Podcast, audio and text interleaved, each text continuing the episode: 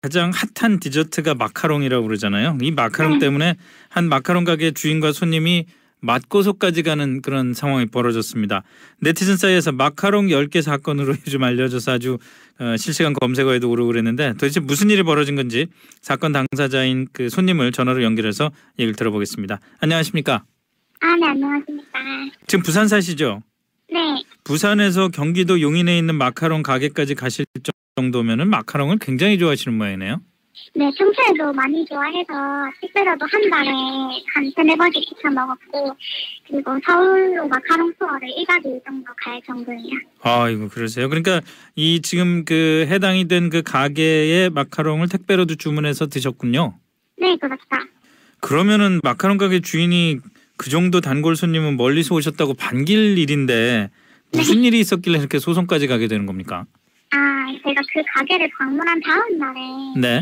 그 마카롱은 하루에 한 개만 먹는 디저트고, 뭐 한 번에 여러 번 먹는 게 아니다. 이렇게 글이 올라온 거예요. 예. 그러고 한 6일 정도 지나서 또 한 번 같은 내용의 글이 올라온 거예요. 예. 그래서 댓글에다가 어떤 분이 저는 맛있어서 두세 개도 먹어요 하니까 그 정도면 양호하신 거예요. 한 번에 못 모르고 앉은 자리에서 열 개씩 먹는 분도 계세요. 이렇게 말씀하시는 거예요. 그 가게 주인이요. 네. 네. 그래서 그거 보고 조금 기분이 나빠서 열 개 먹은 사람인데 못 모르고 먹은 게 아니고 맛있어서 열 개를 먹었다. 이런 네. 게 자꾸 올라와서 기분이 나쁘다라고 하니까 죄송하다 뭐 그런 의도가 아니었다라고 하는 게 차단하시더라고요. 예. 네, 그래서 다른 베이킹 카페에다가 그런 억울한 일을 당한 글을 올렸어요. 예. 그리고 사과도 필요 없고 차단만 풀어달라고. 음. 근데 그분이 동정업체 블랙 컨슈머 전문적인 악플을 지급하고 CCTV도 공개를 하셨어요. 그 동종업계 다시 말해서 마카롱을 만드는 업계 종사자가 아니신 거는 맞는 거죠. 네, 저는 전혀 그런 관련 일을 한 적이 없고 예. 오히려 그 마카롱 수업을 들으러 다니는 수강생이 있었는데 네네. 근데 그 뭐 저희가 얼핏 생각할 때 그 정도 SNS에서 논란이 벌어지고 어쨌든 그 마카롱 가게 주인도 사과할 의도는 있었던 걸로 보여지는데 네. 그럼에도 불구하고 소송까지 생각하시게 된 이유는 뭐가 있습니까? 아, 사과문을 올렸다고 주장을 하시는데 네. 그 사과문은 저에게 사과하는 글이 아닌 다른 사람과 단골들에게 좋은 모습 보여드리지 못하다고 죄송하다는 글이었어요. 아 예. 네, 일단 저를 향해서 죄송하다는 말을 네네. 한 문자를 찾을 수가 없어요. 네. 그리고 이런저런 악플이 많이 올라왔다는 것도 고소의 이유가 됐다고 말씀을 하셨던 것 같은데 네. 악플의 수위가 그렇게 높았습니까? 악플 정도가 일단 뭐 돼지는 거기서 10개를 먹고 있으니까 가게 사장 입장에서는 기분이 안 좋을 거다. 아이고. 그리고 뭐 다른 손님들이 보기에도 안 좋을 거니까 더 늦었은 건 당연한 거다.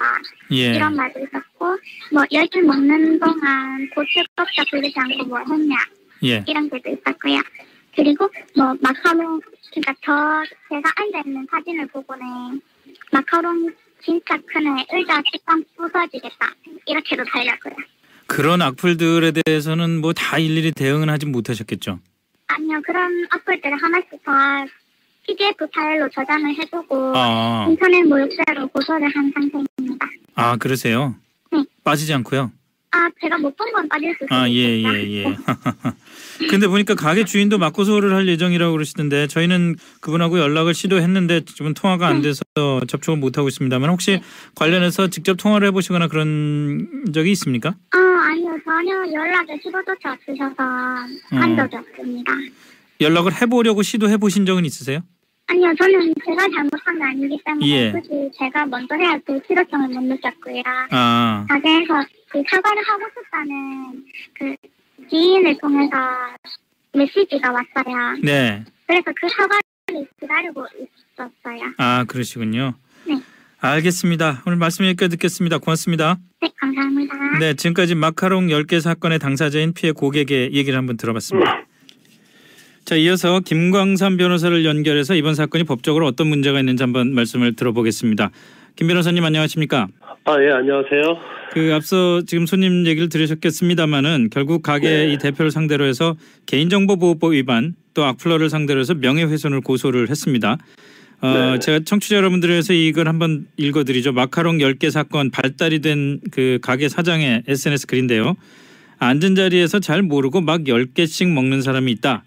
이제 이 댓글을 보고 지금 손님이 자기를 겨냥한 거라고 생각했다는 건데 이런 경우에 명예훼손에 해당이 된다고 봐야 되나요?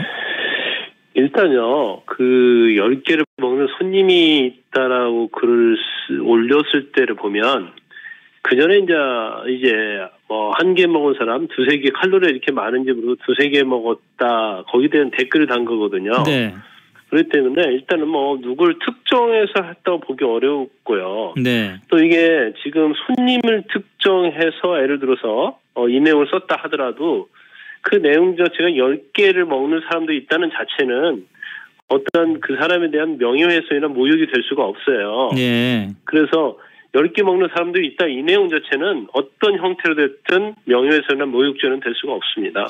좋습니다. 그럼 거기 거기까지는 그 명예훼손 되기가 좀 어렵고 그 다음에 이제 가게 사장이 어, 사과를 했지만 해당 손님의 SNS 계정을 또 차단을 하는 바람에 손님 입장에서 볼 때는 무슨 사과해놓고선 SNS 계정 차단하는 건 뭐냐 진정성이 없다 이렇게 이제 생각을 하는 것 같거든요. 그런데 거기서 더 나가서 어, 가게 사장이 SNS에다 CCTV를 공개를 했는데 그 사장의 의도는 어떤 손님이 몇 개의 마카롱을 먹는지 어, 알기가 어려울 만큼 그런 바쁜 가게 상황을 보여주기 위해서 그랬다라고 설명을 하지만 손님 입장에서는 자기가 찍힌 CCTV를 비록 그 모자이크 처리를 했지만 자기가 찍힌 CCTV가 공개가 됐고 그걸 갖고 자기인지 알고 어, 자기한테 연락하는 사람까지 나왔다. 이러면 법적으로는 문제가 어떻게 될 수 있습니까? 근데 사실 개인정보보호법이 됐던 간에요. 네. 이제 명예훼손이나 모욕죄가 됐던 간에 이제 피해자가 특정이 돼야만 이제 죄가 되는 거거든요. 예, 물론 뭐 그 가게 주인이 고의적으로 CCTV를 통해서 이제 피해자를 좀 특정하려고 할 수 있는 고의가 있을 수도 있겠죠. 네, 근데 일단 모자이크 처리를 했거든요. 예, 그 모자이크 처리하면 일반적으로 물론 모자이크 처리해도 알 수 있는 경우가 있어요. 네, 근데 모자이크 처리를 일반 사람이 얼굴이나 신체 특징을 보기 어렵게 모자이크 특정을 했다고 한다면 네. 모자이크 처리를 했다고 한다면 이거 자체는 이제 피해자를 특정했다고 볼 수가 없는 거예요. 네, 물론 뭐 우리가 공연성이 이제 그걸 공연성이라는 얘기를 하거든요. 그러니까 여러 사람이 어 공공연하게 네, 어떤 명예훼손을 모욕을 해야만이 죄는 되긴 하는데 지금 일부 그 손님과 아는 사람이 알아볼 수 있다 하더라도 그 부분까지 어떤 고의성을 누가 했다고 볼 수가 없기 때문에 네. 이 부분도 사실은 이제 범죄가 성립하기는 좀 어렵다고 봅니다. 아, 그렇군요. 자 그러면은 그 가게 주인은 그렇고 악플러들 있지 않습니까? 해당 손님에 네네네네. 대해서 여러 가지 악플을 단 사람들도 이제 고소를 했는데 어, 이 경우에는 처벌이나 보상이 가능한가요? 이 부분도 굉장히 마찬가지예요. 그러니까 악플로 그 내용을 아까 손님께서 말씀하신 걸 보면 네, 그 내용은 만약에 손님인 피해자를 특정할 수 있다고 하면 네, 이건 충분히 모욕죄 정도는 될 것 같습니다. 네, 어, 우리가 보통 모욕죄라는 것은 어떤 상대방의 어떤 사회적인 그런 지위, 평가를 절하시키는 행동, 경멸시키는 행동을 모욕죄라고 하거든요. 네, 그렇기 때문에 뭐 아까 뭐 단적으로 뭐 돼지 같다 이런 말 자체는 모욕이 될 수가 있어요. 네, 그렇겠죠. 근데 누가 돼지 같다는 거냐? 손님이다. 근데 그 손님이 누구냐? 그 손님이 누군지는 모르는 거거든요. 네, 악플을 단 사람도 모르고 그 댓글을 보는 사람도 몰라요. 근데 그러면 상대방이 특징이 되지 않는 거고 특정되지 않은 상태에서 누가 모욕을 당했다고 볼 수 없는 거거든요. 예. 그럴 때 이 부분도 역시 죄가 성립하기는 어려워요. 그러면 말이죠. 그 변호사 자격으로 이 두 분을 중재를 한다. 음. 그런다면 어떤 말씀을 해주실 수가 있겠습니까? 이건 제가 볼 때는 이제 감정 싸움이라고 밤- 봅니다. 예, 그리고 감정 이제 싸움이 정신 커졌죠. 공방의 싸움인데 네, 이게 사실 법정으로 가서 어느 누구도 건질 게 하나도 없어요. 아. 어, 결국 지금 서로 싸움을 맞고서한 어떤 상태가 성승작용만 돼버린데. 일으킬 건지 예, 법적으로 가면 결국은 어 뭐 다 무혐의 받을 거예요. 예. 상방 고소를 한다 하더라도 예, 예. 그렇기 때문에 그리고 어떻게 보면 이제 그냥- 법조인 입장에서 보면 굉장히 좀 약간 우스운 측면이 좀 있어요. 그래서 이게 감정 싸움을 할 게 아니고 서로 서로 사과하고 좋은 감정으로 화해를 하는 게 낫죠. 그렇지 않으면 네네. 일단 뭐 변호사 선임해서 고소한 다음 변호사비용 들잖아요. 예, 예. 조사로 불려다녀야죠. 그런다고 해서 상대방을 처벌하는 그런 쾌감을 맛볼 수도 없거든요. 알겠습니다. 그러면 패자만 있지 승자는 없는 싸움이 될 것이다. 이렇게 예. 예. 측해 볼 수 있습니다. 예, 서로 그 사과하고 어, 기분 좋게 또 단골이었으니까 악수하고 네, 잘 네. 처리하는 게 제일 좋겠다는 말씀을 이해하겠습니다. 네, 맞습니다. 오늘 말씀 고맙습니다. 네, 네, 고맙습니다. 지금까지 김광삼 변호사였습니다.